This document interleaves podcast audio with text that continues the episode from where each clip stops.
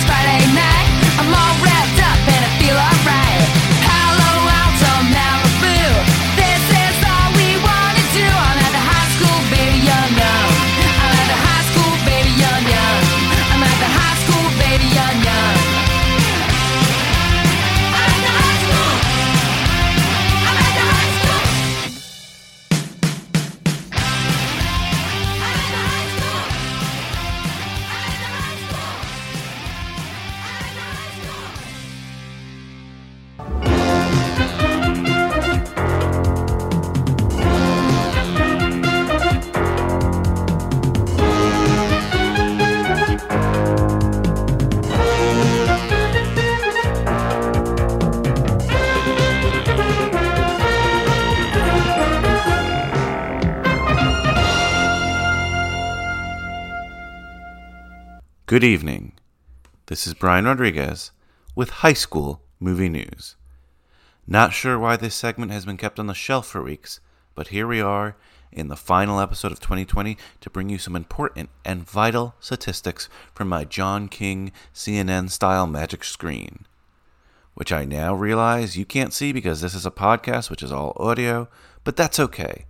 I'll try my best to explain. 33 teen movies that debuted were watched for this year end wrap up show. We covered 8 during the year in long form and watched 25, yes, 25 in the last week, all for you slumberers. My eyes really hurt. I have a chronic migraine, but whatever. I just wanted to start by correcting some items from last week, such as calling Yes God Yes star Natalia Dyer Natalie Dyer. Natalia, we apologize. Also, Gavin O'Connor directed The Way Back. Apologies to Gavin as well. Speaking of directors, of the 33 films, 10 were directed by women, which is great and certainly an improvement over previous years, but still not near anything to pat our back over. At least not yet. Only one director appeared twice on our list. That was Brett Haley, who directed both All the Bright Places and All Together Now, making Brett Haley by far the most productive person of 2020. I shouldn't say that, as many actors appeared in more than one film we watched, such as Charlie Plummer in Spontaneous and Words on the Bathroom Walls, Sabrina Carpenter from Work It and Clouds, Vince Vaughn in Freaky and The Binge, and of course, Giancarlo Esposito in Stargirl and Unpregnant. But of course, all those people likely didn't do all their work in 2020. Some of it was definitely done in 2019 or even earlier. But having anything to show for in 2020 is quite an accomplishment. In regards to the subject matter, 2020 was quite the morbid year on so many levels, which, as mentioned last time, was strangely reflective in its films. 12 films featured a dead teen, whether it be on or off screen. 17 films featured a dead parent, on or off screen. Six of them featured both. That leaves just 10 films that didn't include a dead parent or a dead teen. But of those, one featured a parent who ran out on its family, two were about abortion, one alluded to an early childhood death, one featured an evil mother we all wish was dead but ended up with an even worse fate. No spoilers. So, yeah, you get the picture. Even before 2020, people were thinking like 2020. In terms of how teen movies were received in 2020, the average Rotten Tomato score was 74, which means a lot more good movies were made this year than bad movies. The audience score was 11 points less at 63. However, that was likely influenced by some political biases. Did I mention two films were about abortion?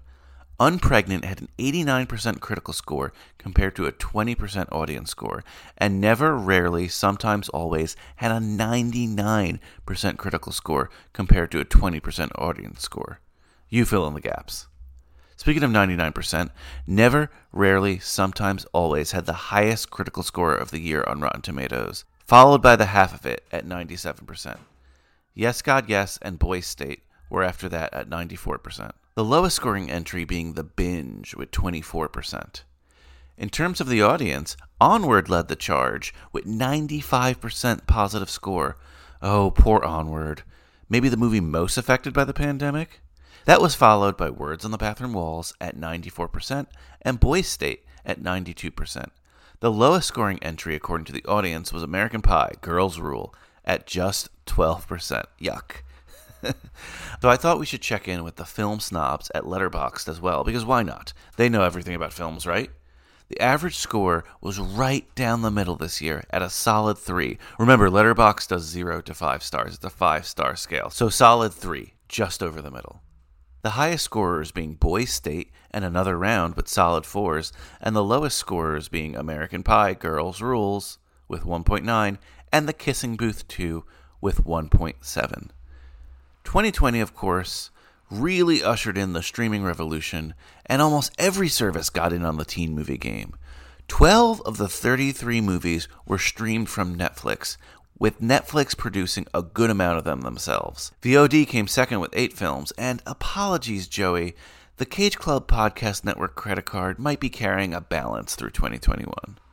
Next was Hulu with 4, Disney Plus and Amazon had 3, HBO Max had 2, and Apple TV had 1.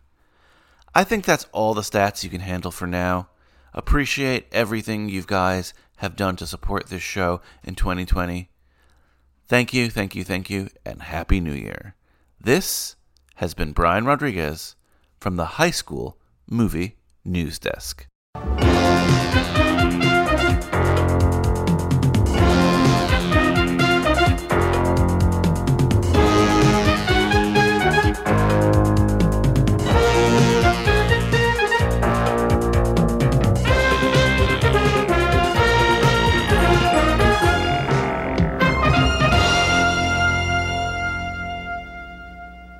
God, I love that song.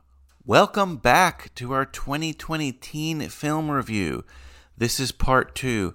I, of course, am your host, Brian Rodriguez, and this is High School Slumber Party, the podcast where me and some friends look back at our teenage years through the lens of some iconic high school centric films.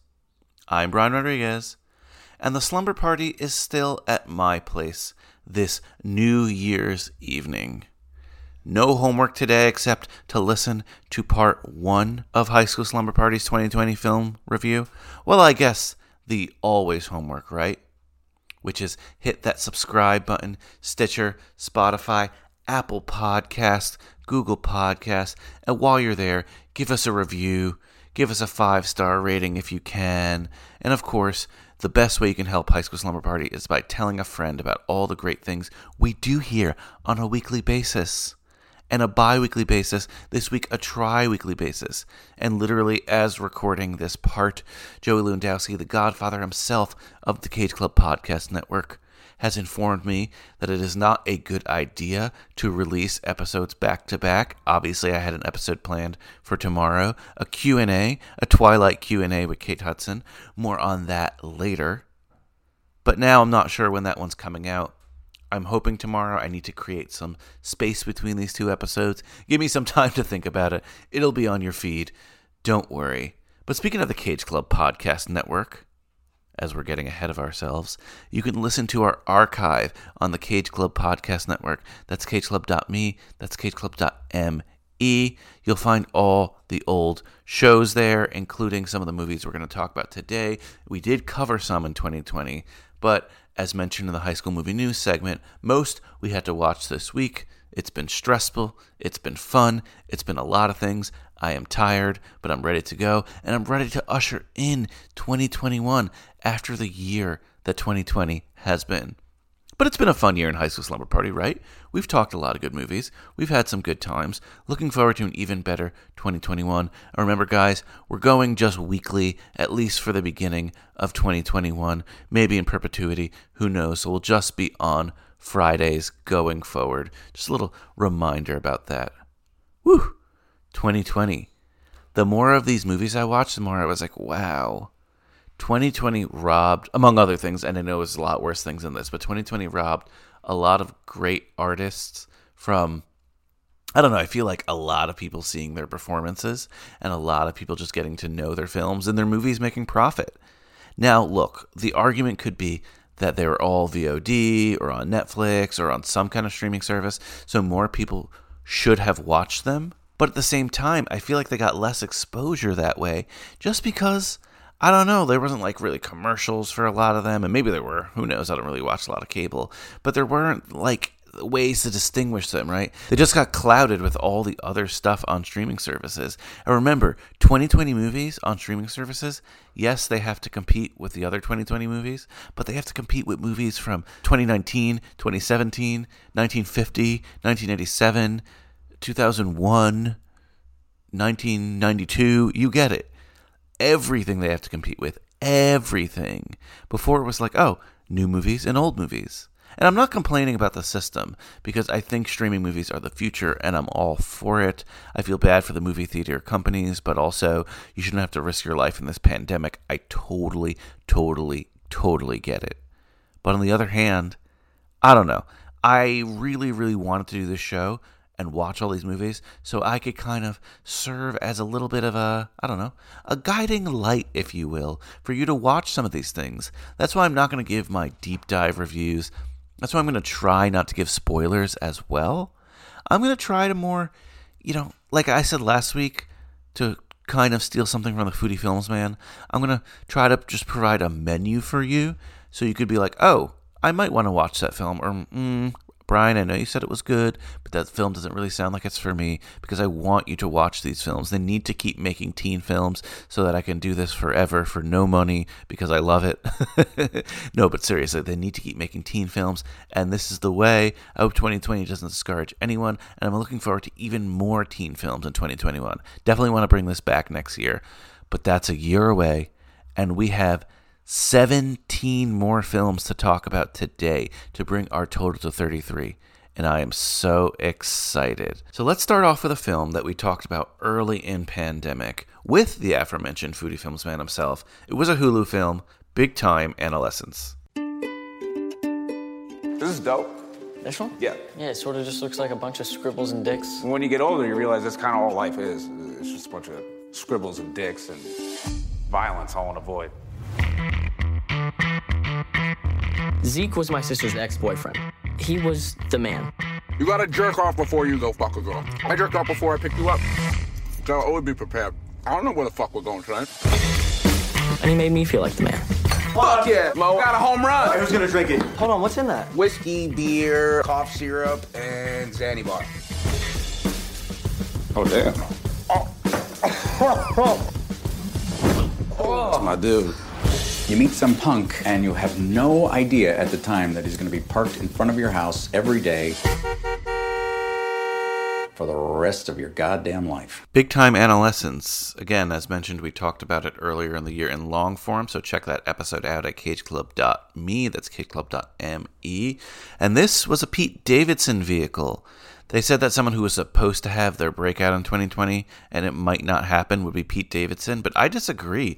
Both this movie and Staten Island got pretty good critical scores and ratings, and people were talking about it. Big Time Adolescence did 85% by the critics by Rotten Tomatoes, 83% by the audience. I really, really enjoyed this movie arguably, and I think this is a hot take, I'm not sure. I thought it was better than Staten Island. I enjoyed it more than Staten Island. And basically, Pete Davidson plays this guy, Zeke, who is not in high school, but he might as well be because he's that immature. And he befriends his ex. How can I put this? His ex girlfriend's little brother and they become best buds. And as the little brother grows up and he's in high school, Zeke doesn't become the best role model. The movie's funny, the movie's great.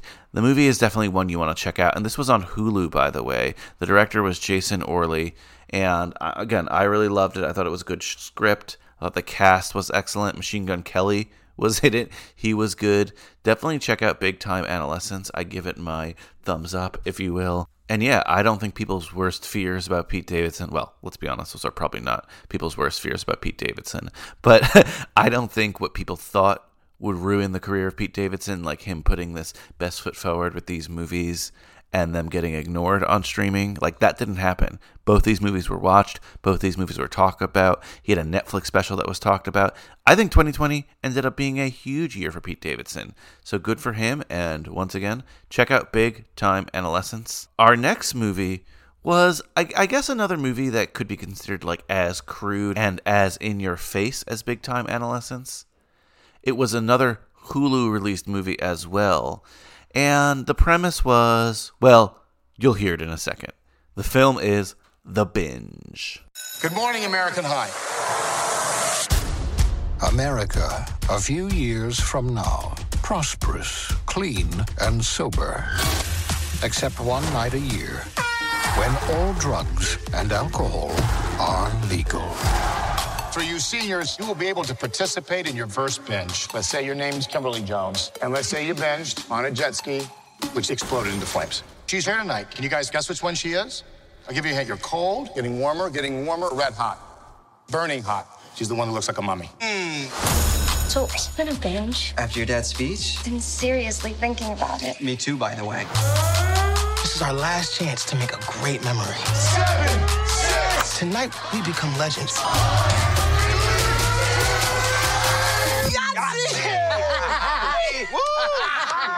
Okay, as you can imagine, a movie that's kind of like The Purge. Yeah, right? Like The Purge. Sorry, I'm not a horror guy.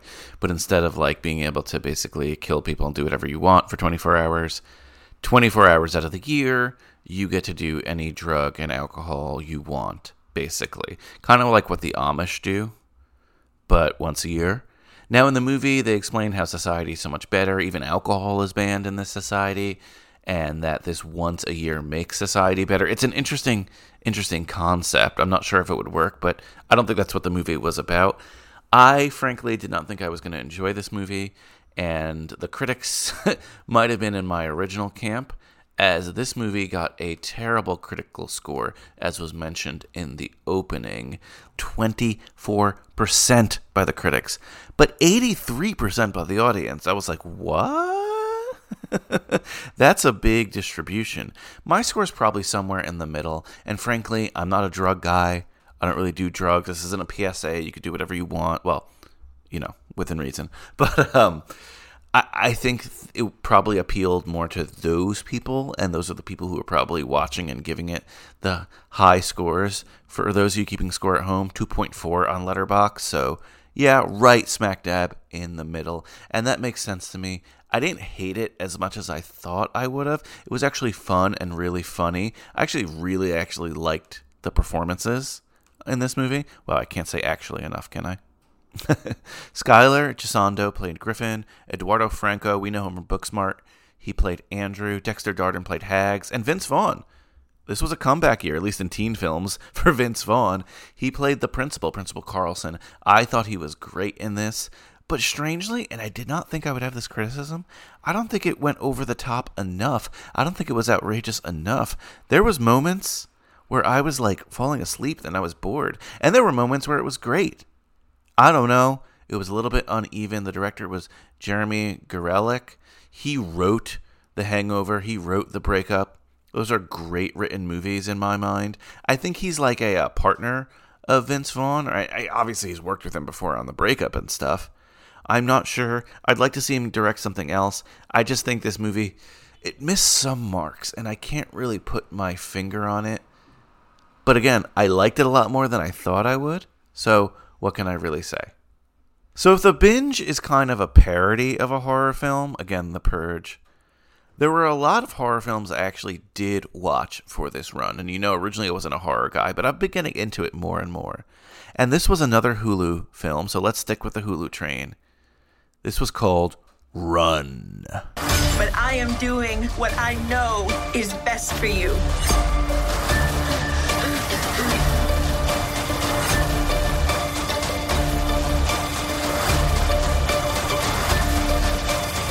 I know that I've scared you. But I will spend every minute of our lives making sure you never feel that way again.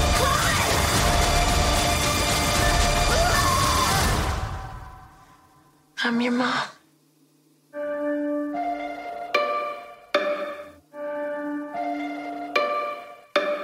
Scary. So, Run features a teenager, a high school student, technically, So she's not in school per se, she's homeschooled, but that counts as high school, right?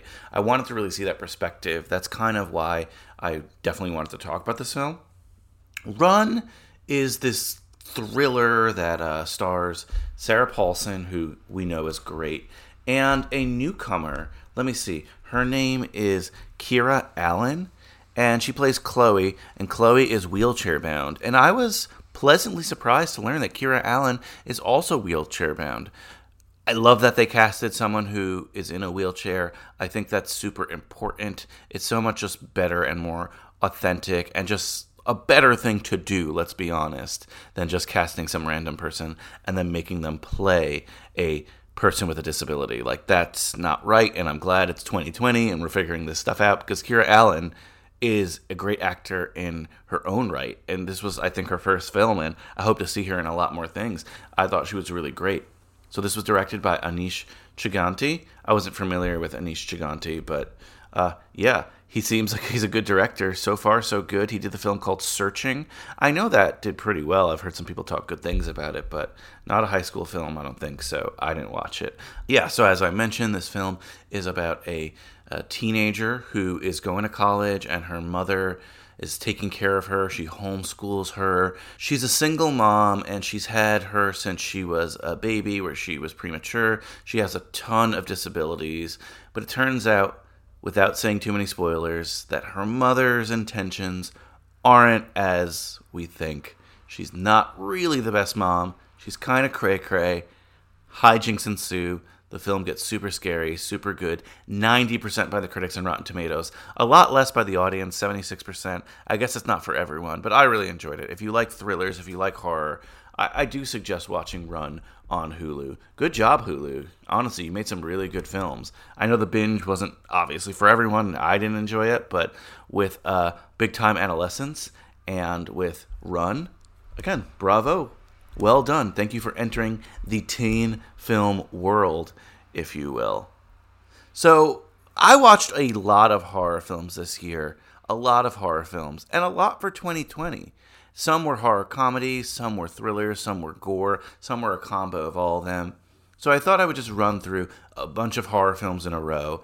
And this next one pleasantly surprised me. It was a film that hit close to home in a good way. And our episode, because we covered it in 2020 in long form, our episode featured two of my cousins Cousin Pumpkin, who's a high school slumber party favorite, and my other cousin from Dallas, Michael Conrad Tavares. And the film was Vampires vs. the Bronx. What's poppin', y'all? It's your girl Gloria coming at you live. If you see a kid that's riding a bike two sizes too big for him, that's this little man trying to save the neighborhood. And speaking of saving the neighborhood, what's up with all these missing person flyers? Yo, check out the courthouse. They're turning it into apartments? Y'all know how this starts. Them white people with canvas bags, that's always the first sign.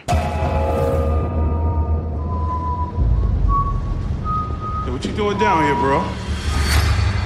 It's too late to fight back now. We are going to wipe you out like the vermin you are. We got vampires in the Bronx. I got such a kick out of Vampires vs. the Bronx. It was such a fun movie. It hit home for me.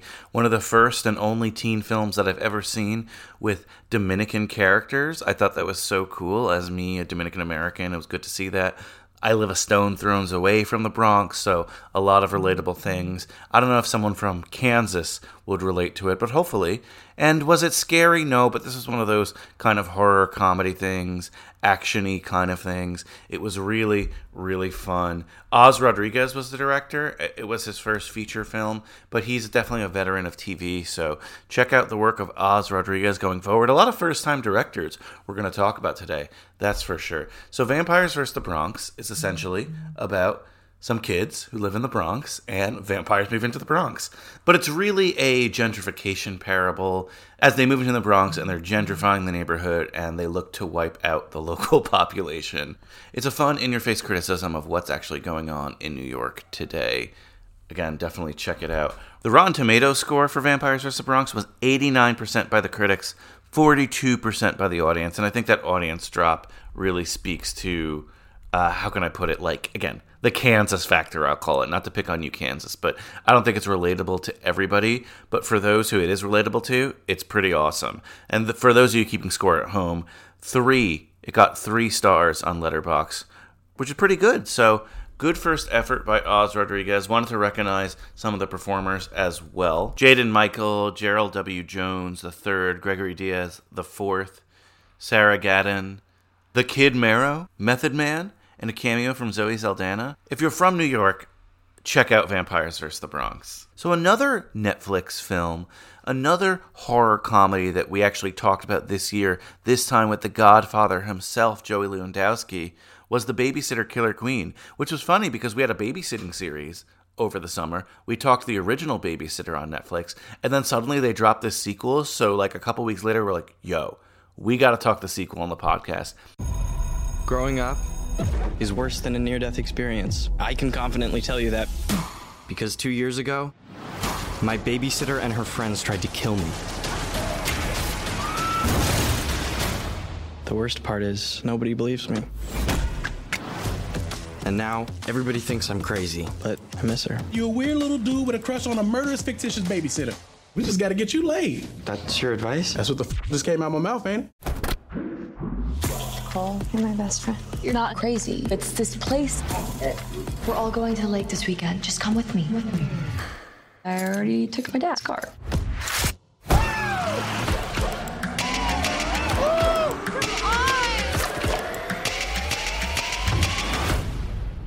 It's just you and me. We're back. So, just for the record, Joey and I both loved The Babysitter.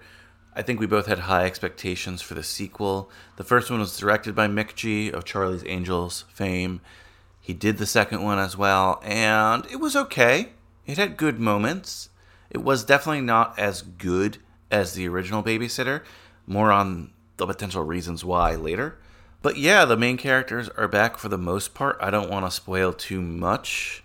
They're, the lead is in it, but not in it. Uh, you'll find out. But Judah Lewis as Cole returns, and this time he's in high school. Last time it was the babysitter and her friends who were in high school. And, you know, he's survived a pretty traumatic experience that no one believes. Emily Alyn Lind returns as Cole's childhood friend, and they kind of go away. And guess what? a lot of the characters in the first film who died are resurrected and they're cult members still and they're trying to kill him again. And a lot of fun things happen. The visuals are great. It once again does not hit that mark that the first film did. In fact, Rotten Tomatoes was a little bit more harsher than even I was for it. 48% by the critics on Rotten Tomatoes. I don't think it was that bad. 61% by the audience. Letterboxd gave it a 2.6. I guess that's about where I was at, more or less. If you saw The Babysitter, definitely watch it. Killer Queen is a great title for it. It's interesting, it's fun, so definitely check it out, but it wouldn't be high on my list of 2020 films or recommendations. Definitely, definitely was lacking something that the first one had. But Netflix keep releasing babysitter films, and I'm going to keep watching them. We'll just leave it at that. So, the interesting fact that I wanted to mention about it is that the writer of the original Babysitter, very, very creative mind, Brian Duffield, wasn't involved with this one. He was listed as like a producer, but I'm not sure, you know, his level of involvement as a producer. He didn't write it. It was written by different people. McG, I think, was more involved. And one of the reasons that he didn't write it was that he was directing another movie, his own movie that he wrote called Spontaneous. Hey, Mara. This is the guy. This is Pick Dylan. Ew! You sent her a pic? No, that would be gross. He sent me pictures of Richards. That's worse. Tell me something, just for me. First time I saw you, Jed tried wrapping his arm around you. it was a good first impression.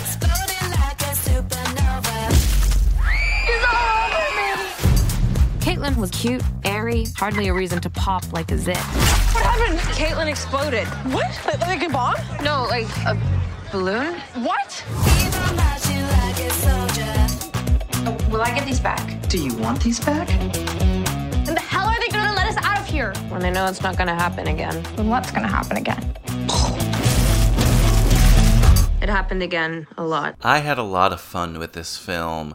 It was actually on VOD so you can't really stream it on any of the streaming services that you're used to. However, it was only $2.99, which is great compared to some other films I'm going to talk about later. So, Spontaneous is a movie that is kind of just like a high school love story, except people in this high school are spontaneously combusting at random moments, so you never know when your last moment is going to be. Yeah. but Brian Duffield does an excellent job of kind of matching that tone that you see in The Babysitter to this. So it's a horror comedy. It's outrageous. There's a lot of blood, but there's a lot of fun as well and a lot of heart. It's heartbreaking at moments. I thought this movie was really, really good. It's one of my favorite movies of the year. 72% by the audience on Rotten Tomatoes, so not all of you agree, but 98% by the critics. That's great. And this is one that I think about 2020 and I feel bad for that not more people probably were able to see it because it didn't go on their radar. This is why I'm doing the show. Check it out. It's only $2.99. That's not so bad honestly. Katherine Langford was the lead. You might recognize her from 13 Reasons Why. She played Hannah Baker. I thought she was really awesome in this. She was a lot of fun. She had this great sarcasm that was so good. It also starred Charlie Plummer, who we'll talk about later. I really like this guy. I hope we see him in a lot more things. Uh, Piper Perabo was in this film, which is really, really cool. Haven't seen Piper Perabo in a while. A very attractive lady. We'll leave it at that. And a good actor as well. Rob Huebel played the dad, which I thought was awesome too. Uh, if you don't know his face, just Google him. We'll see him play a dad in a later film as well. Who am I missing? Oh, Hayley Law from Riverdale and a bunch of other stuff. I really like her. I thought she was a little old to play the character, 28, but she was so good. I'm going to overlook it. Cameron Fry Award, maybe, but I really like Hayley Law. So, a great cast here, a great premise. The tone was really great and really fun. A weird but realistic ending. I love weird and realistic endings, though, I gotta say. So, I definitely, definitely implore you to watch Spontaneous. Again, maybe it's not for everyone, but I really, really enjoyed Spontaneous. We'll leave it at that. I don't want to say too much about the plot because it's really not about the plot. It's about the relations between the characters. It's like relationship driven and dialogue driven, and it's beautiful at certain points, believe it or not. so, Jason Duffield, keep up the good work. I'm loving all your stuff. So, another film this year that was a horror film, a horror comedy, lots of blood but lots of laughs was Freaky. Good morning. Morning. That's me, Millie. Ordinary, boring Millie. I love your dress. I think I saw it at Discount Bonanza. okay, so I was never the most popular. Homecoming's this weekend. Booker is gonna be at the dance. And boys never really noticed me.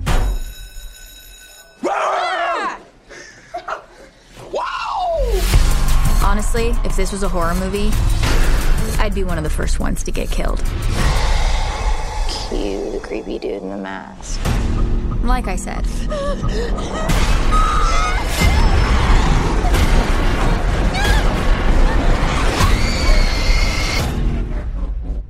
But actually, it turns out Where am I? I didn't get killed. Oh my god, why do I sound like that? I woke up in the killer's body. So, apologies for the commotion. They're doing a little bit of work in my apartment. New year, new apartment. Well, not really. They just need to fix some things.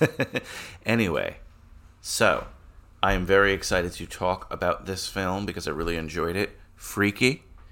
It stars Vince Vaughn, first of all, and we mentioned that he was in the binge, and he is an important character there, but it's not as big as this character. I didn't realize how important he was in this film.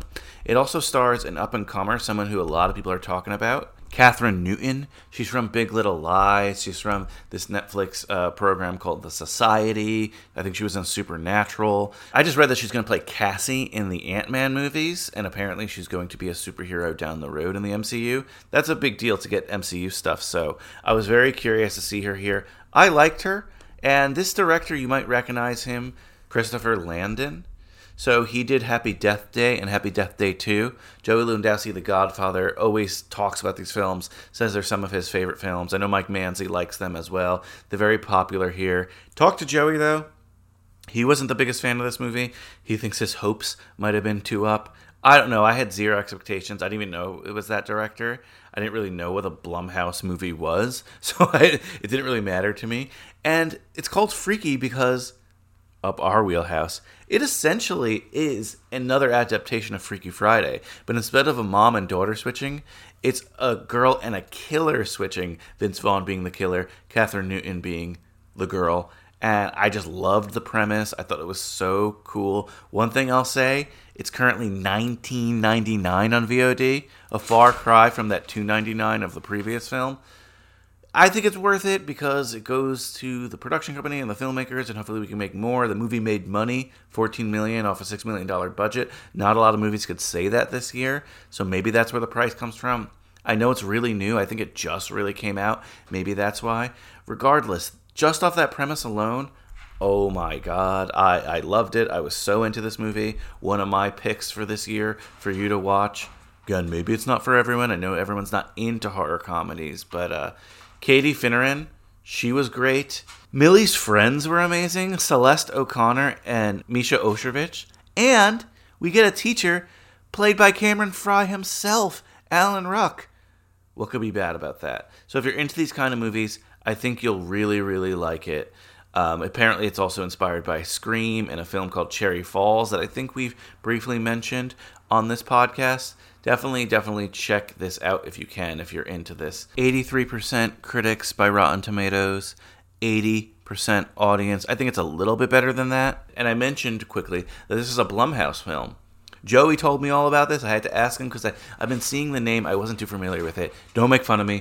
I'm not a horror guy. So I asked him, and he said basically this producer, Jason Blum, he's very successful. He's produced a lot of horror films, and he likes to produce lower budget horror films, but a bunch of them, and kind of see what sticks. Films like The Purge, Paranormal Activity, Get Out. Us, The Invisible Man, but today we're going to talk about three Blumhouse films. Well, we already talked about Freaky, so two more. The next one was for a series on Amazon called Welcome to the Blumhouse, and it's called Nocturne. We heard your news. Juilliard, and congrats, that's incredible. You're thinking of my sister B. She's going to Juilliard next year. What makes Vivian the star? Jules, I'll always be there for you. And you, whatever you are. What if I could be more? What if I could be great? All I need is a chance to prove myself.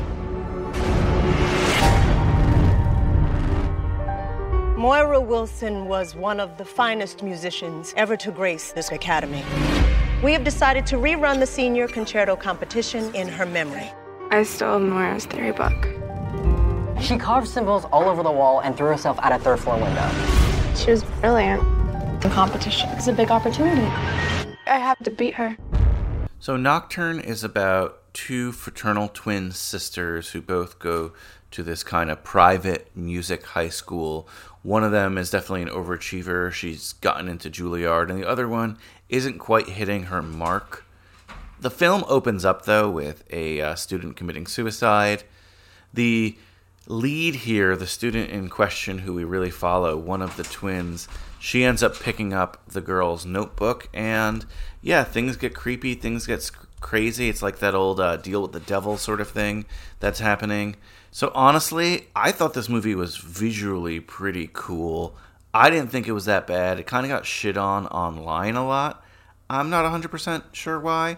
I thought it was good. It wasn't great. It wasn't my favorites of 2020. If you're into kind of anthology horror, this is probably a fun, cool film. I love the music elements as well. I thought it was acted really well. So the director is Zu Quirke. Thought they did a pretty good job. Sydney Sweeney plays the lead, Juliet, and her sister is played by Madison Iseman. Thought they both did well. Oh, Julie Benz is in it. Haven't seen her in a while. So I again, I, I thought it was a pretty decent film. The audience did not agree. They did not like the music and the way things looked for whatever reason. 32% by the audience on Rotten Tomatoes, 60% by the critics. I think I'm a little bit above the critical score. I think this would be in like the 70s for me. 2.8 on Letterboxd. That checks out. So check out Nocturne. It was part of a series. It was the only one I watched from the series I mentioned on Amazon. The other Blumhouse film I did watch though was one that I was kind of avoiding and looking forward to at the same time. I don't really like sequels. I don't really like reboots. This one was VOD, but the price wasn't that bad.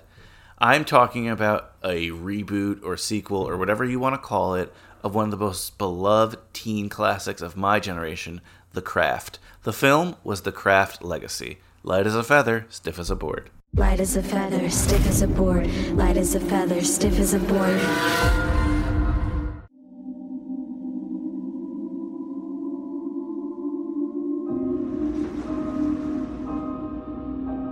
Okay. All right, let's do this. I know it feels fast, but it's nice, isn't it? To have a family unit. Come on in to meet the boys. They're really excited to meet you. How you feeling about school? You can meet some new friends. I know why the caged bird sings. I Wow, that is super nasty. Mean... All right, enough. Settle down.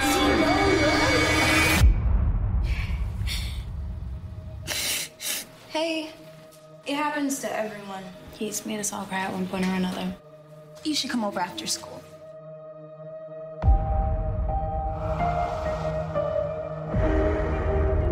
What is all this? This is a ceremony to celebrate you. Why would you celebrate me? Because you're out fourth. Just in time for first period.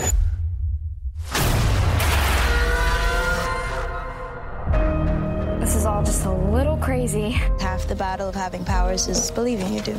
So, The Craft Legacy. I know this movie got shit on. I don't think it was as bad as people said, but it did have some knocks on it for sure. Look, when you call yourself The Craft Legacy, you're asking for people to compare you to the original, which is again so beloved. So I get that not everyone's going to like it. I think if this movie came out and The Craft never existed, people would think that this movie was a lot better than it was. But of course, it's derivative. It's essentially more or less a similar story. There's some definite differences, that's for sure. But you know, girl moves into a new town, she finds her coven, they discover some more witchcraft together, hijinks ensue. Oh, by the way, this is definitely a more woke version, which is not a bad thing. I, I like the effects in this one. I thought the magic was really, really cool. David Duchovny's in it, which is weird. That's another story. What I thought it lacked, it lacked the bite of the original film. It lacked a little bit of the evil and the fright of the original film. These were just goody goody witches having fun, which is all dandy and great, but I don't think that's what the original film was necessarily about. I have to say, there's a twist at the end, which I really enjoyed. I think it may lead to some other films. The film didn't do so well, so maybe not, but if it did, that would be pretty cool. I wouldn't be against this cast, even the director and these characters working together again. I just think they needed a stronger script. This was like watching the same origin story again, except that when it was original, it was a little bit better. But as far as the cast goes, I actually thought the cast did a really great job. I know I keep saying that, but we have a lot of talented young actors in this generation. That's all I can say, right? So Cailee Spaeny played the lead. Gideon Adlon played Frankie, and we of course had seen her in Blockers, which she was great there. She was great here, honestly. Lovie Simone played Tabby, and Zoey Luna played Lourdes. I thought they all were really good. I liked this Coven, actually. I think they were just as good as the original Coven we got, to be honest with you. The third act of this film was just a little bit weird. I don't know. I wanted them to go in a different direction. Something felt off about this, but it wasn't again as bad as people said. We'll put it that way. 48% by the critics on Rotten Tomatoes, 30% by the audience. Yuck. I want to forgive all its flaws because people are just comparing it to the original, and maybe that's not fair. But if you call yourself The Craft Legacy, you're going to get comparisons. By the way, I don't know if I mentioned that the director is Zoe Lister Jones. Honestly, I thought she did a great job, and I thought the effects and a lot of the stuff in here were really, really good, and it was fun to be in that world again. But yeah, I don't know if this film satisfies fans of the original film, and that's always going to be a problem. We'll leave it at that. Speaking of remakes, reboots, fans of the original films, this next film is in the same boat, and I'm actually excited to talk about it for a couple reasons. It's Valley Girl, not the Valley Girl we covered this year, but the 2020 jukebox musical version of Valley Girl. Hey, come on, just tell me what happened tonight. Zach and I broke up. Oh my god, sweetie, I'm No, so don't, don't, don't do any of that. You just have no idea what I'm going through. You'd be surprised. I'll tell you a story. See the people walking down the street.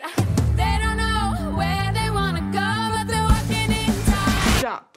You were singing and dancing on a fountain. That's how I remember it. Go-go music really makes us dance. Where should we go now? We go over the hill to Hollywood.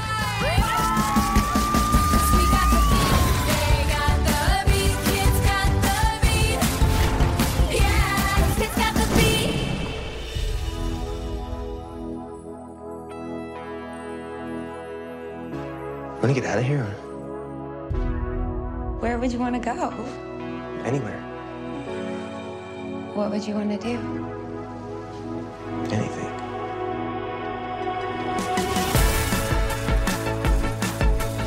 He's bad news. We don't date guys like that. Maybe that's good for a change. So, obviously, we have a lot of history with Valley Girl on this podcast. We had a two part Valley Girl episode with Mike Manzi and Kate Hudson. And if you recall, on that episode, Kate Hudson did not like the reboot to Valley Girl that came out in 2020. She loves the 1983 version. We all love the 1983 version. So, I don't know. I was not excited to see this. I was not hyped to see this. I thought it was going to be trash because that's what she said. I'm not going to say I liked it or it was one of my favorite movies of the year, but it definitely was not trash. This was a fun movie. It was just a fun, cute movie. It's definitely more for younger people. It doesn't have Nicolas Cage or anything like that, but it's fun. It has poppy songs of the day. If you just want to sing and have a good time, if you want like the sanitized, clean, cute version of Valley Girl, this is it. I liked some of the songs. Some of the other songs I didn't care for. And by the way, not to call out high school movie news, but we had two directors who did two films we covered. The director of this, Rachel Lee Goldenberg, also directed Unpregnant. I thought she did a great job there, and honestly, I think she did a great job here. Here is the rub, here is the deal, here is the problem with Valley Girl. There are weird things happening here. You know, I love Alicia Silverstone. Anyone who likes this podcast probably loves Alicia Silverstone. She plays the mom here, and by the way, she's still great, great voice. And she's like recounting her story of Valley Girl and like what happened, and it's about her, and she's telling her daughter in 2020. Hello, do the math, as if, I should say. She'd be seven years old. She was way too young to play the mom and have her go back to 1983. It didn't make any sense in that respect. I'm not going to complain about seeing Alicia Silverstone, trust me, and I thought she did great, but that was weird. Um, so the other people in this movie are Jessica Roth or Roth. Roth, Roth, R O T H E. I know her from a bunch of stuff, but she is in La La Land, a Joey Lewandowski favorite. She is in Happy Death Day, a Joey Lewandowski favorite. Hmm. So I'm guessing she's one of Joey Lewandowski's favorites. We'll just put it that way. He was actually the first one to tell me that the film was not that bad, so I guess that's why he watched it. Regardless, she's actually great in it. Josh Whitehouse plays Randy. He's pretty good. He's no Nick Cage.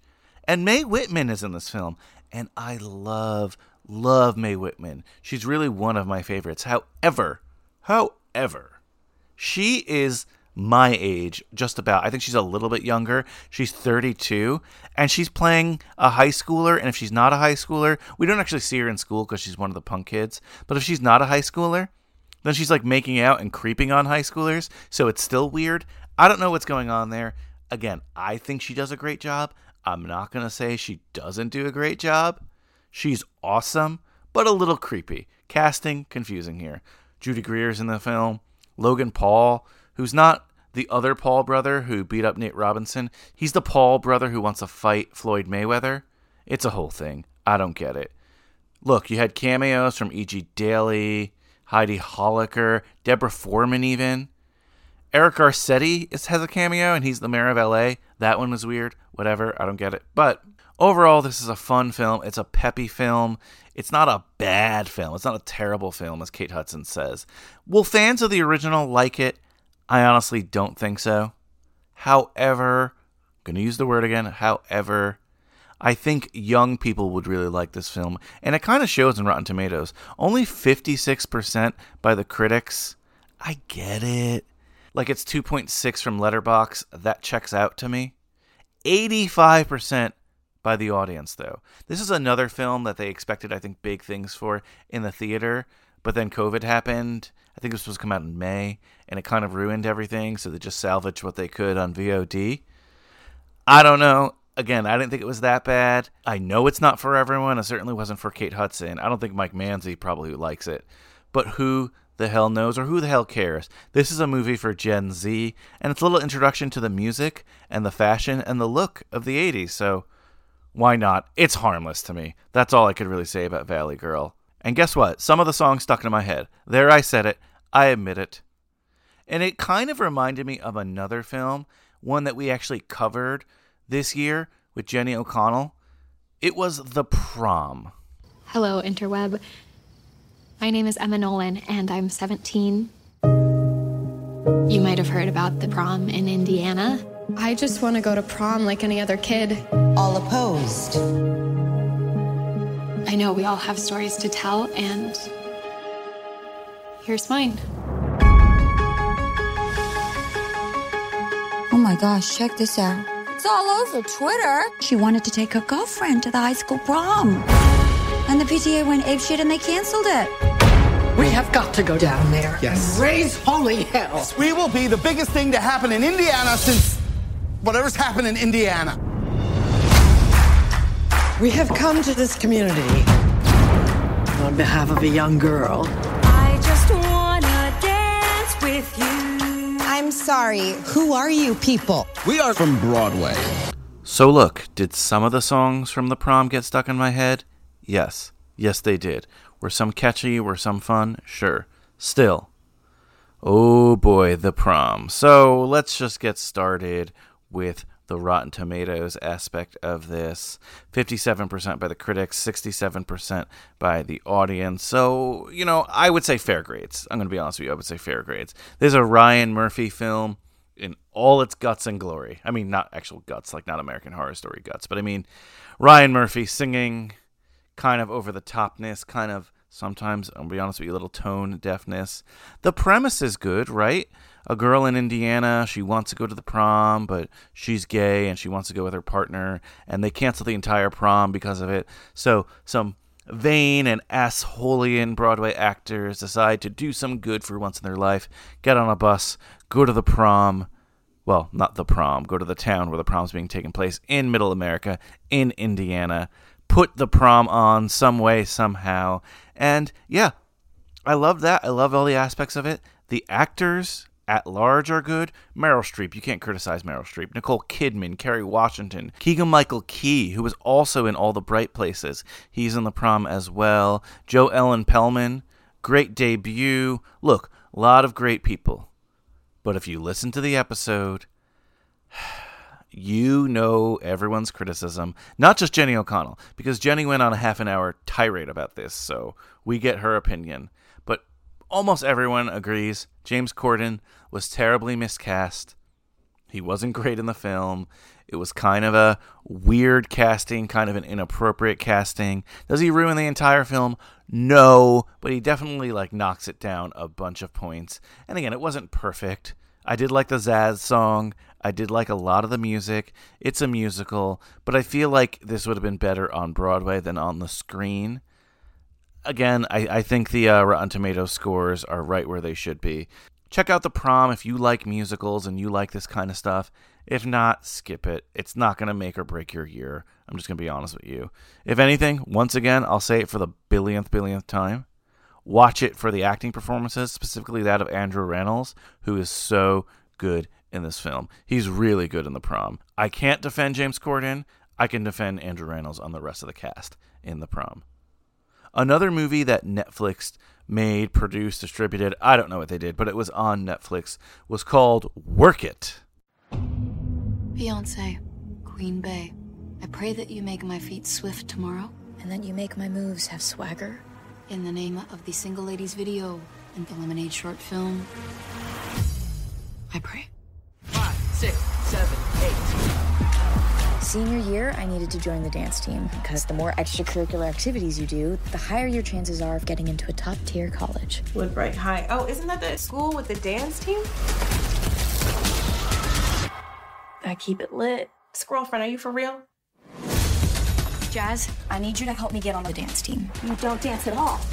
The Work It competition is in five months, and I don't need you stanking up the place. Fine. I'll start my own damn team then. There it is. Say what?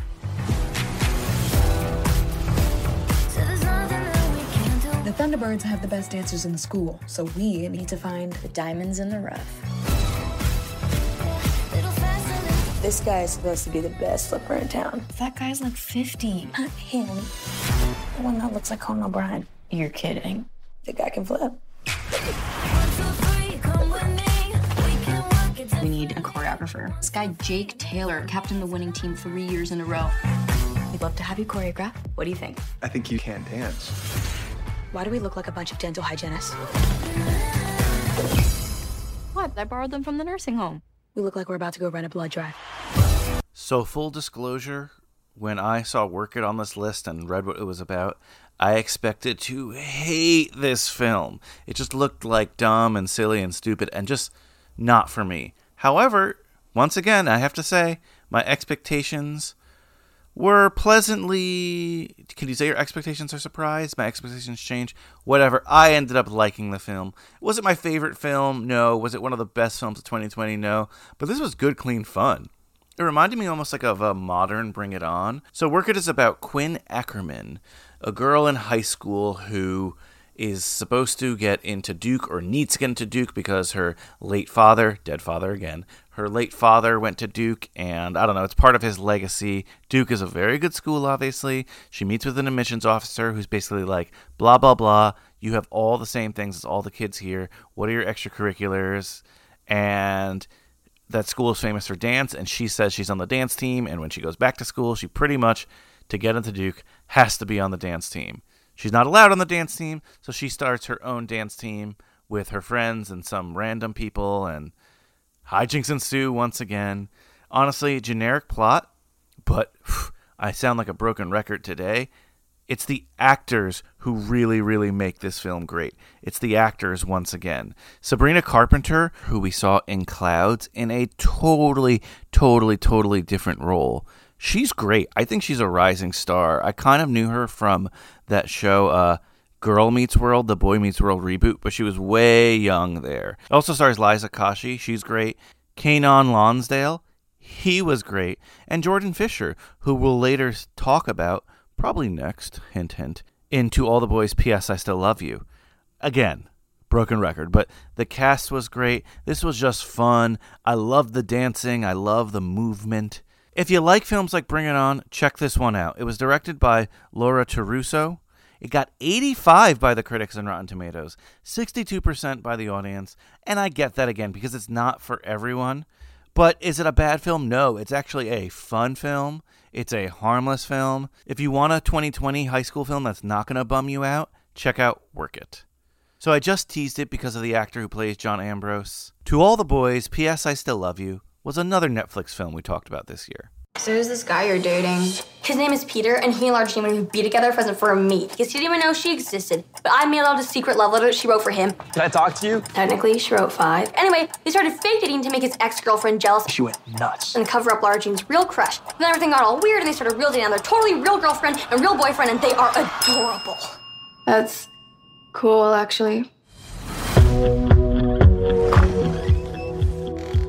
Hey, Hi. Say it out loud with me. 11 o'clock. 11 o'clock, like always. Have fun. not too much fun. I think this is from the real soccer team. Sometimes I wish my boyfriend was more anonymous. Heavy is the head that wears the crown. Nope. That's your crown. Oh, oh no, no. This is all you, boo-boo. I don't want This it. is all I don't you. want it though. That's for you. John Ambrose McLaren. Oh my god. Dear Lara Jean, I couldn't believe when I opened that letter and it was from you. It's been what, five years? Hi. So, To All the Boys, P.S. I Still Love You was the highly anticipated sequel to the highly acclaimed, at least in these circles, To All the Boys I Loved Before. To All the Boys I Loved Before, really, in my mind, was one of the films that changed Netflix and changed streaming. It kind of jump started, along with The Kissing Booth, this whole, you know, this whole movement to adapt YA things for streaming. We saw so much of that this year. I'm totally fine with it. I'm cool with it.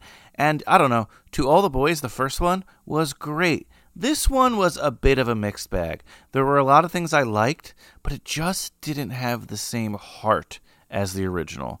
And I think my guest at the time, Jenna Guillaume, because we did cover this this year, but I think her and I kind of both came to this conclusion that there aren't a lot of teen sequels. So this was a serviceable sequel. This was a good sequel for a teen film. But it's hard to do a teen sequel because, well, frankly, most of them end with happy ever after. So if it's not happily ever after, what's going on? So in this one, the director was replaced. I don't know what happened to the original director. I thought she did a great job, but of course, a man replaced her. Michael Fimognari was the director. Lana Condor was back. Noah Centineo was back as Whoa Whoa Whoa Peter Kavinsky, though we did not get the Whoa Whoa Whoas, which was very, very, very disappointing. The Hot Dad was back. Holland Taylor made an appearance. I thought Holland Taylor was great in the movie. I thought she was one of the bright spots. I think, again, it's a good movie, it's a fun movie. It just didn't match up. The big controversy that I heard a lot of people on the internet say that Jordan Fisher, who played John Ambrose, who was kind of the love interest if you will, or the competition. Lara Jean is still dating Peter Kavinsky in this, and it's just showing how their relationship is going. Lara Jean was always the shy girl, he was always the popular girl, and there's a lot of cute moments with them, but it's challenged by John Ambrose coming. Of course, she wrote five letters when she was young to boys she had a crush on. John Ambrose was one of them. He reemerges. He's hunky and nice and almost perfect. And the end of the day, kind of predictable, but her existing romance with Peter Wowo Kavinsky continues, and it's not really that challenged. Poor John Ambrose. There was a big, big internet outcry for John Ambrose. There was Team John Ambrose things everywhere. It's hard to say, really. Maybe that's why the movie isn't as revered as the original. I don't know. I think it's missing little something, but I thought it was still good. And I'm looking forward to the sequel whenever that comes out. Remember, this is a trilogy and this is just the middle movie. We might reassess how we think of the film when the third film comes out. Who knows? But yeah, to all the boys, P.S. I Still Love You, 75% by Rotten Tomatoes, 40% by the audience. I'm more in line with that Rotten Tomatoes score, to be honest with you. I think it was good, not great. Just not as great as the original. It's going to be compared to the original. But I thought, again, it was still very, very fun, very good. And most importantly, it fit in the world and it was a it was a good companion piece. Just not as good as the original.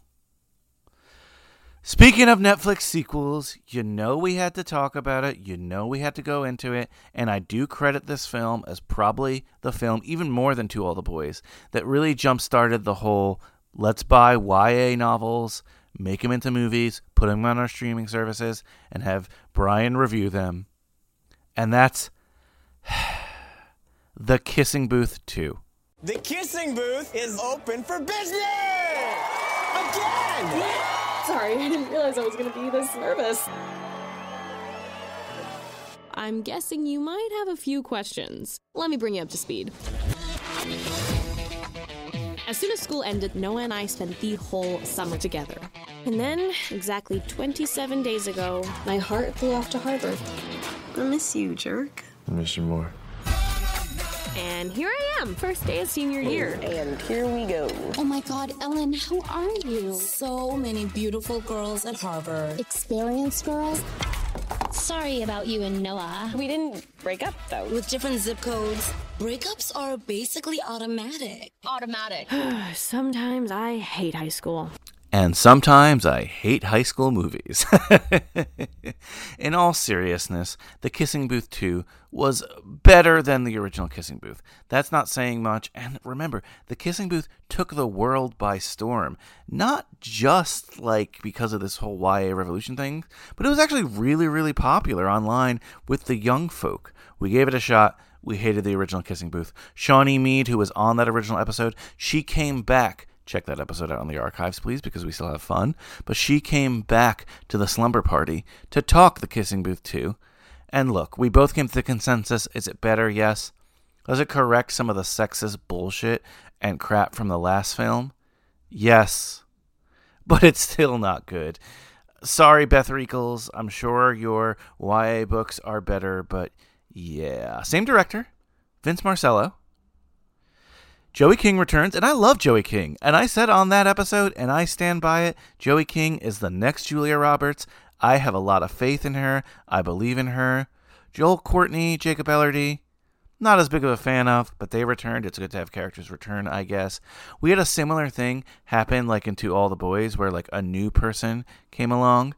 His name was Taylor Zakhar Perez as Marco Pena. So he was like the challenging boy, but come on.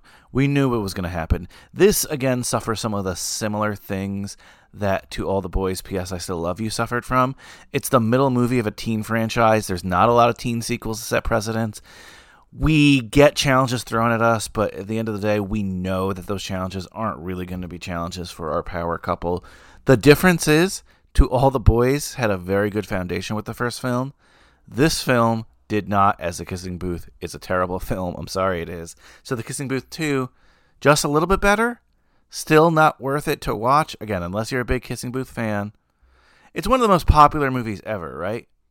Honestly, like it's crazy to say but for a certain generation, it is. So it's one of the most popular franchises ever. I'm looking forward to the trilogy just to get it out of my life, essentially. But yeah. Yeah. I don't know what more to say about The Kissing Booth 2. If you want to watch it, sure, let me know. By the way, we're on social media Facebook, Instagram, Twitter. Hit us up. Class participation is a huge part of your grade. If you're a Kissing Booth defender, come out of the woodwork. I hear all these people loving it. Not one person has defended it to me. So there you go. The gauntlet is thrown. Consider it thrown. Now we go from maybe my least favorite movie, along with American Pie Girls Rule of 2020, to one of my favorites in my top three. This one I had no knowledge about at all, and then I ended up really, really loving it. It's called Words on the Bathroom Walls. Calm down, son. Calm down. And that's when we found out. I have schizophrenia, a chronic mental disorder allowing for visual and auditory hallucinations. Never normal. The end. Some people just hear voices, Good morning. but I see mine. More awesome. I'm looking to see what you believe in. I had to switch schools. Where's your straitjacket, freak? My mom is on this quest for a cure, but nothing works. Just give it time. This looks like it could be nice. I'm Maya. I'm Adam. I came over here to intimidate you, but Something tells me you're harmless. if you need anything, let me know. For the first time in forever, I felt normal. What's with the cookbooks? I'm sort of studying to be a chef. Sort of. Where are you? What? Don't look at me. Look at her. You have a problem with eye contact? Do you always say exactly what comes in your mind? Well, it's best to say exactly what you mean or nothing at all. Unrelenting honesty, you know? So, Words on a Bathroom Wall. It's based on a novel by an author named Julia Walton. It wasn't a novel I was familiar with, but one I'm kind of curious about now. The director is Thor Freudenthal. He's a German director. I wasn't too familiar with him. And it stars Charlie Plummer, who we already talked about from Spontaneous, Taylor Russell as Maya Arnaz, who is amazing, Andy Garcia, who I really, really, really love. I'm a big Andy Garcia guy. Godfather 3, hashtag third time's a charm. Bunch of other people. Walton Goggins, who's great. AnnaSophia Robb, who's great. Look, this is a movie that I just really, really had zero expectations with that I ended up really enjoying. I don't have schizophrenia. I don't know anyone with schizophrenia. But if this is the best way you can show me the people out there who do not have schizophrenia what schizophrenia is like, and I have no idea if it's realistic or not. But man, I was troubled by this movie. I was uplifted by this movie. It was sad. It was happy. It was a whole range of emotions. super, super, super excited to recommend this one. So it's about again a, a teenager who has schizophrenia. He kind of has a, a freak out or whatever it's called in his regular school, his public school. He's forced to go to a Catholic school because that's pretty much the only school that'll accept him. And he's trialing a new medication that tempers his schizophrenia. So he not only hears voices, there's like a black cloud that stops him from doing things. There's also characters in his life that he sees. Um, one is like a bodyguard for him, and he's like a big thug kind of guy. One is like a hippie, and she's really positive. There's one guy who's just like a slacker dude who hangs around him. And I know it's not meant to be funny, but they are funny characters, and they are fun characters, but they're also scary at the same time because there are like a million voices telling him what to do and what not to do. But the medication makes him feel better, and he especially feels motivated when he meets uh, Maya, a girl at school, and she's great. She's a well-developed character, and and I love their romance. And it's again, I don't want to reveal too much about the movie, but it's one of these movies you watch and you're like, wow. That was a pretty cool movie. I get it. It's not for everyone, like a lot of these films, but I was so surprised with how good it was. It's definitely in my top three. I don't really like to do rankings, but it's definitely in my top three. So the critics gave it 89%, the audience gave it 94%. Both great scores. I think this one is one that went under the radar. It was VOD, but the price wasn't terribly expensive. I definitely recommend you check out Words on the Bathroom Walls and let me know what you think because, look, it made me cry. I was hooked from the moment I watched this movie. One weird thing I wanted to note it features a 2020 graduation, an in person 2020 graduation, which really didn't happen a lot in the United States. So that's an interesting little time capsule. But yeah, can't recommend Words on the Bathroom Wall enough.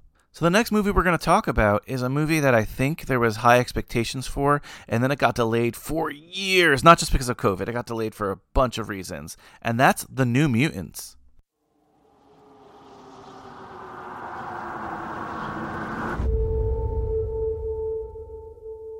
What's the last thing you remember, Dani? He said we had to run.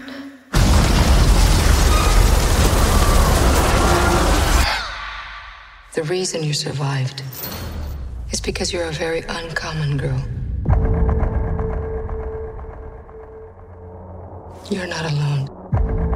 Not anymore. Do you know what mutants are? Would anyone like to share their first time? Rahne? I was 13. I thought it was a dream. I just lost control. Sam? I started panicking. People got hurt. Roberto? My girlfriend had burned her. Illyana?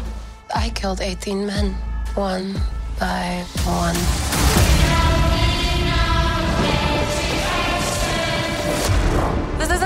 Hospital, it's a cage.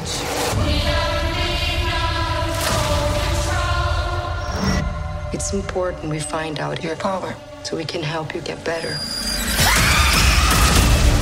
So, The New Mutants is about a group of teens who are kind of sequestered in this complex slash prison thing slash whatever. It's a far cry from Professor Xavier's Academy for the Gifted, whatever mutants, whatever it's called, you know, the main X Men school. Is this in the X Men world? Yes, they mention the X Men, but this is definitely a different part of the X Men. The New Mutants is a very popular comic series and graphic novel, and I know they were working on this movie for years. Apparently, it was supposed to come out like two or three years ago, and there were delays and reshoots, and that never spells good for a movie. Sometimes it helps, but often it gives people a bad taste in their mouth, and they just like don't give it a chance. The New Mutants is a funny movie too for 2020. I don't mean funny in a comedy way. I mean funny because of like the history of it. So it was supposed to come out in the theater. They have all these delays, and bam, COVID. They can't release in the theater. They got to release this movie though. They've had it on the shelf for like three years or whatever, tweaking it. I don't know. So they released the movie, and it does terrible. Not only do the critics hate it, the people hate it, and it loses all this money. But something funny has been happening over the last couple of weeks since it came out. It has been number one or in the top five or ten VOD rentals the entire year since it debuted. So more and more people are watching it, and I read in some dark corners of the internet that it actually might make up its budget and might actually end up making money. What they did was Remember I mentioned that one of the movies Spontaneous. Spontaneous had 19.99 as its price point. I think they lowered this one to 6.99. 6.99 for a new movie, a superhero movie is pretty damn good. Now I know Wonder Woman is free, quote unquote, on HBO Max, but it's only for 30 days and you got to get the HBO Max subscription. If you're alone and you're bored, which a lot of people are during quarantine, and you just want to spend $7 on a new movie, that's not that bad. And I'll tell you what about the New Mutants. Is it great? It's not great, but it's not as bad as people say. Honestly, I actually enjoyed it. I liked the characters a lot. I like where this is going. I hope there's a sequel. I like when we branch off into different worlds. I like seeing teenagers as the main people in the story. So it starred Blu Hunt as Mirage or Dani Moonstar, Maisie Williams of Game of Thrones as Rahne Sinclair or Wolfbane. Funny enough, she turns into a wolf, kind of like Game of Thrones. House Stark. Anya Taylor Joy as Magik, who's apparently she has a sword. I think she's yeah, she's the sister of Colossus. She also has a purple dragon named Lockheed. That's from the comics. She was really really good in this. Sam Guthrie is Cannonball, and he's played by an actor named Charlie Heaton. Henry Zaga played Sunspot. Alice Braga played Dr. Cecilia Reyes, and it's a really insulated movie that like 99% of it takes place at this compound, but I love their interactions. It has a really, really cool LGBTQ storyline, which is nice to see. And Josh Boone, if you don't know the voice, he actually directed The Fault in Our Stars, so YA revolution? Hello. It makes a lot of sense that he would direct this kind of film. It's different, and honestly, it plays more like a horror film. I guess that's why a lot of people didn't like it. But don't sleep on the New Mutants. Trust me. With the uh, with the late surge in the VOD box office, expect it to rise a little bit, not just in the critical rating. Well, maybe not the critical rating. I don't know if that changes. That was only 34%, which is terrible. But 56% by the audience. Have I seen worse superhero movies? Yes, even in the MCU. It's a completely serviceable superhero movie. They weren't really superheroes again. They didn't save anything but themselves, really, spoiler alert. However, I don't know. I love the effects. I love these new characters. I like to see where the story continues. Maybe I got to read the graphic novel. Maybe that's what's for me. But it's definitely more than that 34%. Again, was it the best one in the world? No, but I still give my endorsement to the New Mutants. Guess what, guys? Guess what? We only have one more movie to talk about. We're done actually with narrative movies because the next one's a documentary. And it was on Apple TV, the first time I'd ever watched Apple TV, to be honest with you. And the movie was Boys State. I will skip the part where I brag for three minutes about how great and cool I am, seeing as we are all qualified young men of skill and character. People like that stuff. Good, yeah. People like that stuff a lot. Some people say they're a sports junkie. I say I'm a politics junkie. The harder the conflict, the more glorious the triumph. I'm playing this like a game. I would like very much to win. I love it, boys. I love it. Where are you from? I come from a very modest family. I'm on the course to be the first one to graduate from high school. I'm a progressive person, and I'm in a room full of mostly conservative people. Our masculinity shall not be infringed. I've never seen so many white people ever. I feel like everybody has this secret underlying need for bipartisanship. A message of unity, as good as it sounds, is not winning anyone any elections. Primary polls are now open. Get yourselves ready for a turbulent election. Oh boy. So, I don't always cover documentaries. I only cover special ones, but a lot of people have told me watch Boy State, watch Boy State. So I went to school for government and politics. I'm a little bit of a political junkie, not in the sense that some people you think. I love the minutia of politics. I love reading about it. I love the statistics. I love polls. I love stuff like that. I don't love getting political with people to be honest with you. There's a difference. Regardless, Boy State is about it's a documentary about a group of kids who get together, and I don't mean like in a kind of Goonies way. Let me backtrack a little. The American Legion hosts boy states and girl states every year where they get uh, hundreds upon thousands of participants, I guess depends on the state, together, high school kids, and you elect your own government in a three day weekend, essentially. So a lot of people, and the documentary shows like Cory Booker and presidents and uh, Dick Cheney and uh, Supreme Court justices had done this as a kid. It's a great exercise. You could win scholarships from it.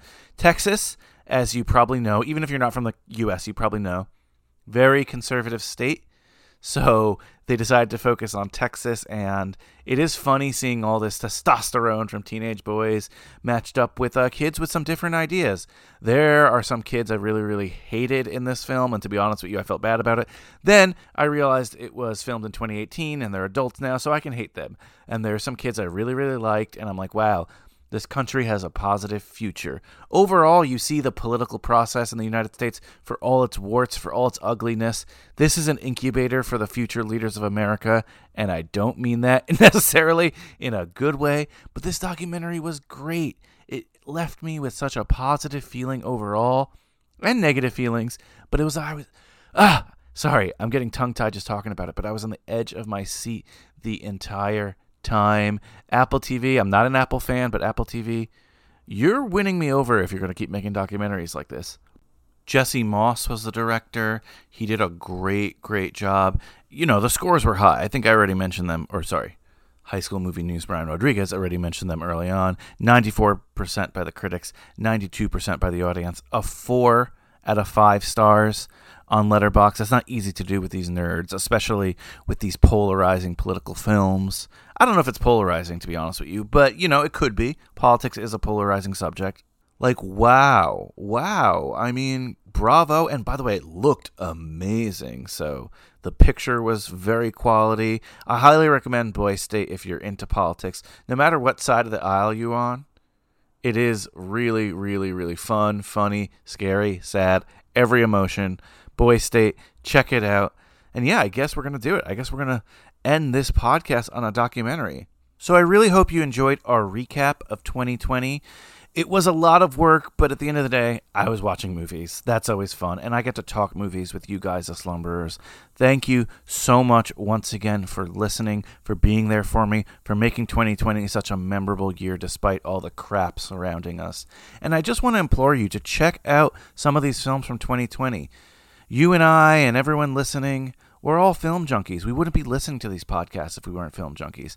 Let's give back to the artists and filmmakers who have given us so much.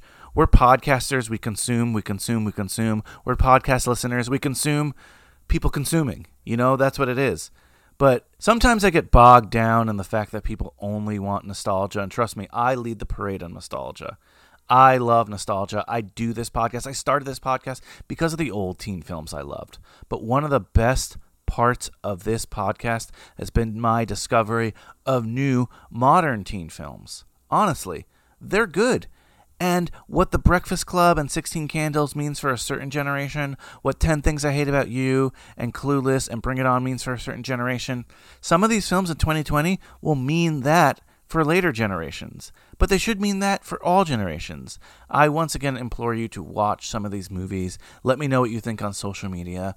Really, give them a chance because they make great movies today. They made great movies in the 80s. They made great movies in the 90s. They made great movies in the noughties. And every year in between from now until Rebel Without a Cause, until, I guess that's not until, back to Rebel Without a Cause.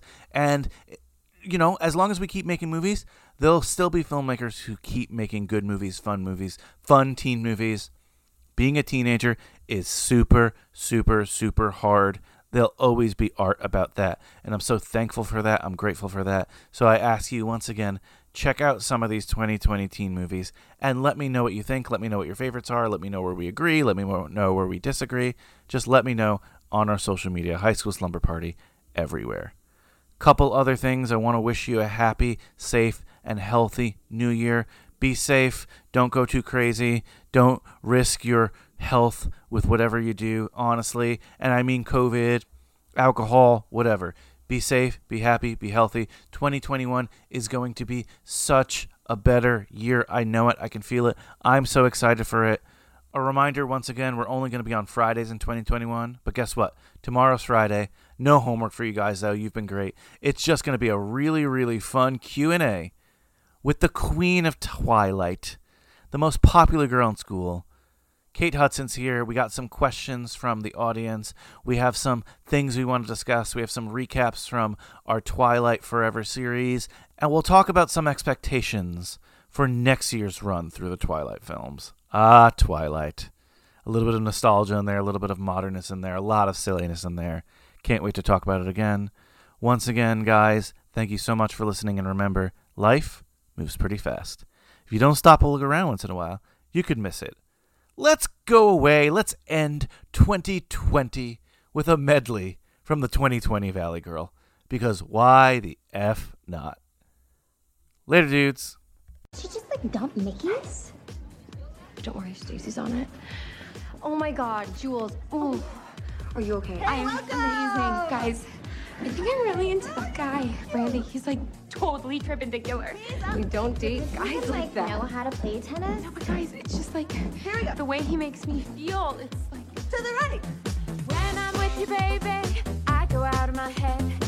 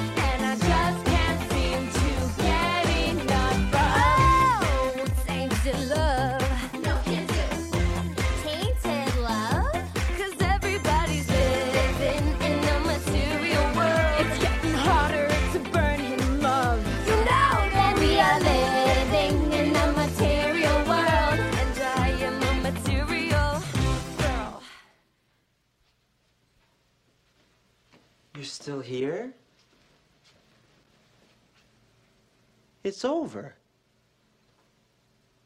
Go home.